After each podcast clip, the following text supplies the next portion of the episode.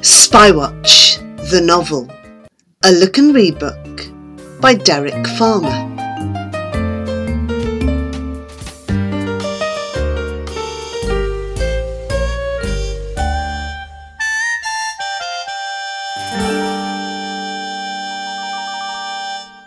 Chapter 4 Trouble for Mary. This is the last of the marmalade. Millington was spreading marmalade thickly on her breakfast toast. Mary was pouring tea. Granger pushed his cup towards her. I've got to go in and see old Hubbard this morning, he told Millington. I'll pick some up then. Millington looked surprised. I thought he couldn't get any. He'll get some, or he won't get what he wants from me, will he? said Granger. His eyes were fixed on Mary. She was trying hard not to yawn. Late going to sleep? Granger asked. Mary hesitated. She didn't want Granger to know that she'd seen him go out into the night. No, sir, she said quietly. Didn't get woken up by anything? Things going bump in the night? Mary shook her head. Good, said Granger. Wouldn't like to think of you lying awake at night. Not healthy, understand? His voice was cold and threatening. Mary understood. There was something going on that Granger and Millington didn't want her to know about. She was going to have to be very careful. He's a spy, I'm certain of it, Norman told Dennis. But Dennis wasn't so sure. He doesn't look like any of those pictures on the posters, he pointed out. And what about Millington? She's definitely not a spy. She's not pretty enough, said Norman. The woman spy on the poster had been very pretty, nothing like Miss Millington. She was more like a witch. Norman! Dennis! Amy's voice echoed across the farmyard. She was on her way to the village shop. Behave, she warned them. No getting into mischief while I'm away. We won't, said Norman. We'll just be helping out. Amy sighed. Well, don't go helping too much, will you? she pleaded. I couldn't stand another day like yesterday. When Amy arrived at Mr. Hubbard's shop, half the shelves were empty the shortages were getting worse, especially things that were brought by sea. German submarines were attacking British ships, trying to stop supplies getting through. There were notices all around the shop. No sugar till next week. Cigarettes out of stock. Don't ask for chocolate. We haven't got it. It doesn't get any better. Amy said to Mrs. Calver as they were waiting to be served. Mrs. Calver was a housewife who lived in the village. Mrs. Calver shook her head. Marmalade, that's what my Eddie likes. Do you think I can get any? Amy knew she couldn't. She tried to get some herself. They say it's all stolen and ends up on the black market, she told Mrs. Calver. I tried a recipe for carrot marmalade. Two weeks' sugar ration it took, said Mrs. Calver. My Eddie took one mouthful and threw the rest in the bin. What can I do for you, Mrs. Calver? asked the shop assistant finally. Marmalade, said Mrs. Calver. The shop assistant sighed. Mrs. Calver always asked for marmalade. Try next week, she suggested, but Mrs. Calver persisted. You're sure there's none under the counter? she demanded. That's what they do, you know, she told Amy. Put things to one side and then sell them overpriced to them who've got plenty of money. Before Amy could agree, the door opened and Granger stormed in. Is Hubbard in? he barked. I'm expected. The shop assistant opened a door leading to the back room. Best go through, Mr. Granger, she said. As Granger pushed past, he noticed Amy. Well, well, Mrs. Hobbs, he sneered. No more broken fences, I hope? I didn't know you were so concerned, said Amy. Oh, yes. Granger didn't look at all concerned. See, I hate to think what else might go wrong. The two women watched Granger disappear into the back room. I bet he won't have any trouble getting marmalade, said Mrs. Calver. Money, said Amy. But where's it all from? said Mrs. Calver. That's what I want to know. Well, where's it come from? Miss Millington was holding up a pound note she'd found underneath Mary's pillow. My mother gave it to me, Mary told her. No, she didn't, Millington insisted. You stole it from my purse. Admit it. Mary blinked away the tears that were welling up in her eyes. She wasn't going to let Millington see her cry. If it's not stolen, why was it hidden in your room? Mary took a deep breath. It wasn't hidden. I put it there to keep it safe. Not much of a liar, are you? Millington scoffed. I'm not a liar at all, Mary shouted. And if you don't believe me, you can write to my parents. There was a silence. Millington seemed uncertain of what to say. She didn't want Mary's parents causing trouble. They might get in touch with the authorities.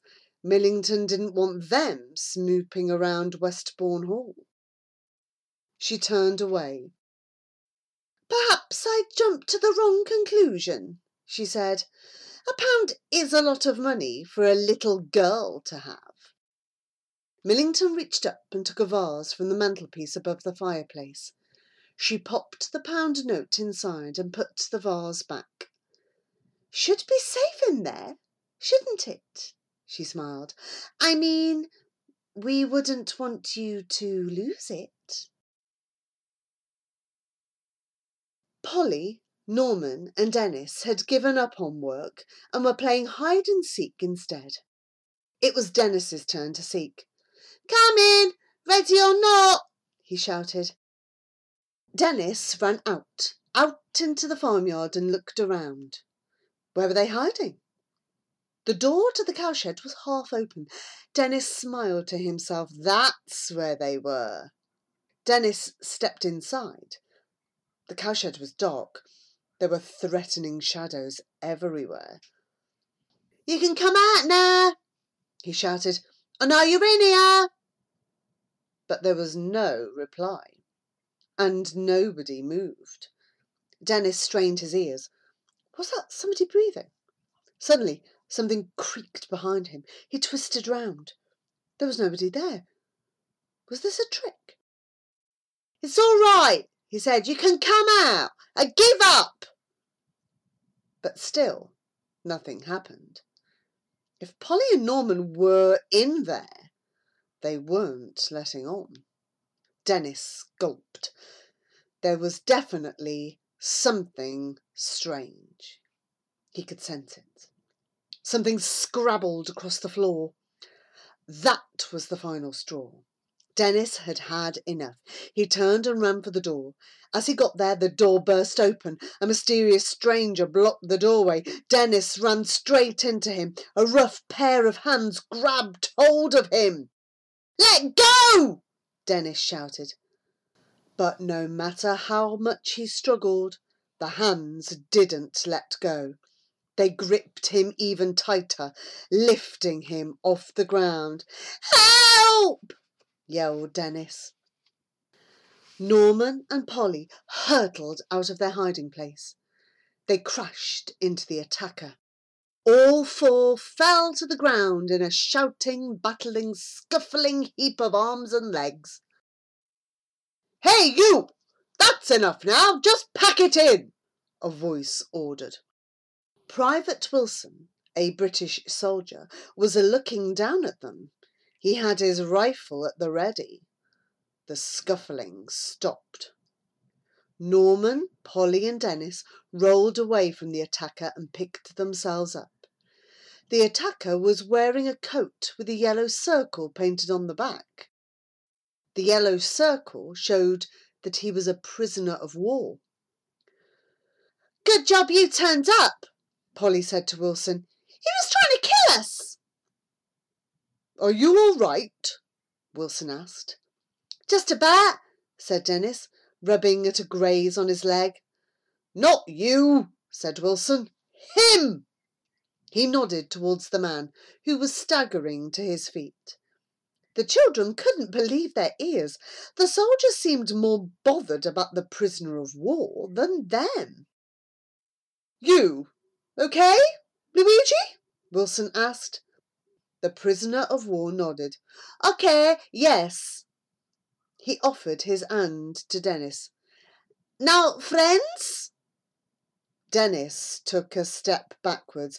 He wasn't going to be grabbed again. Norman and Polly weren't going to risk it either. Not until they found out what was going on. That was what Amy wanted to know. What in the name of goodness is going on here? Amy charged across the farmyard, weighed down with shopping bags. Who's he? The prisoner of war stepped forward and bowed politely. Luigi Balzoni, signora. Amy ignored him and turned to Private Wilson. Well? He's an Italian POW, said Wilson. Here to help out on the farm. Here to murder us in our beds, more like, snapped Amy. Wilson shook his head. Not him. He's Italian. Glad to be out of the war. He wouldn't harm a fly. He won't have the chance, Amy told him. You can take him back from where he's from. But Wilson had no intention of taking Luigi back. Sorry, missus, he said as he marched towards the road. Can't do that. My orders are to drop him off and pick him up again at six o'clock. And that's what I'm doing. Wilson disappeared out of the yard, leaving Amy glaring at the Italian. Amy was taking no chances. In, she ordered the children, before he slits our throats. Amy locked and bolted the door, then set Dennis to keep watch on Luigi through the window, whilst Norman and Polly helped with dinner. I don't know what they can have been thinking of, sending one of those Italians here, Amy said as they sat down to eat.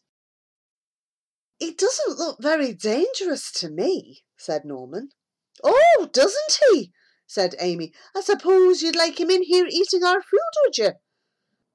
Norman shrugged. Am I? He looked hungry. Dennis was standing up, trying to see out the window. Sit down, Dennis, Amy told him. But Dennis didn't sit down. He was stretching his neck to get a better view of the yard. Amy was getting angry. Dennis, sit down. But Army Amy, just sit down. But he's gone! Gone.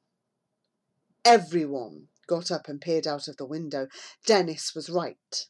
Luigi wasn't there. He's escaped!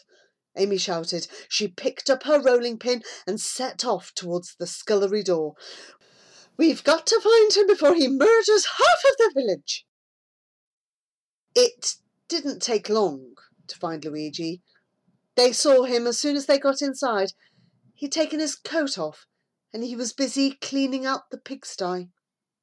He looked across at them and held his nose. Pigs! Pig smells, yes? He pulled a face. Dennis started to laugh. The next minute, everybody was laughing. even Amy. From then on, Luigi was like one of the family. Mary was more like a slave than one of Millington's family. She'd cleared away the dinner things and washed up. Now she was polishing the huge dining room table. It was hard, back-breaking work. It hadn't been polished for years. After a while, Mary stopped to rest. Her eyes strayed up to the vase above the fireplace. Mary was still angry about that. Millington had no right to take her money away from her. The house was quiet. Millington was probably upstairs having an afternoon nap. Mary hurried over to the fireplace and reached up for the vase. It was higher than it looked. At last, her fingers managed to slide the vase towards the edge of the mantelpiece. What do you think you're doing? Millington's voice took Mary completely by surprise. She was so shocked that the vase slipped from her grasp and smashed on the floor. Mary dropped to her knees and started to pick up the pieces. Perhaps it could be glued together again. Then she realised the pound note had gone. Somebody had taken it. Mary looked up accusingly at Millington.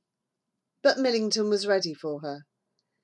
Get up to your room at once, she ordered.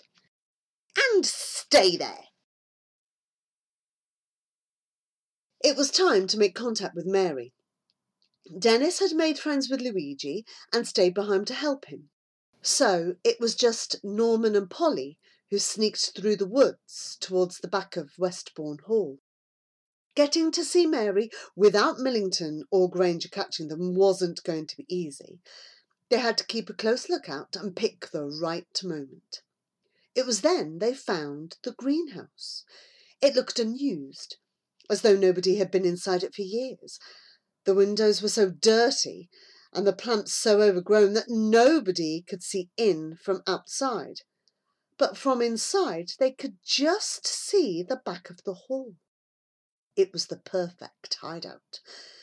They could watch for Mary from there with no danger of being seen by Millington or Granger. Not only that, but once Mary knew about it, it would make the ideal secret meeting place. But that afternoon there was no sign of Mary, so after a couple of hours Norman and Polly hurried back to Wells Farm to tell Dennis about the hideout. Up in her bedroom, Mary had written a letter to her parents. If they knew how unhappy she was, perhaps they would take her home. It was worth a try, even if her father did tell her not to be so silly. Then the door to Mary's bedroom opened, and Millington stepped in. She was carrying a tray with a hunk of bread and a glass of water on it. That was all Mary was getting to eat. I hope this taught you a lesson, Millington snapped as she slammed the tray down. I won't have disobedience in this house. She sounded just like Mary's father. You'll be allowed down tomorrow, Millington continued. You can catch up with your work then. Millington was about to leave when Mary held out the letter. Excuse me, Miss Millington, she said politely. I'd be grateful if Mr. Granger could post this letter to my parents, just to let them know I'm all right. Very well. Millington took the letter from Mary and left the room. On the stairs, she tore open the envelope and read through the letter. Then she put it in the fire.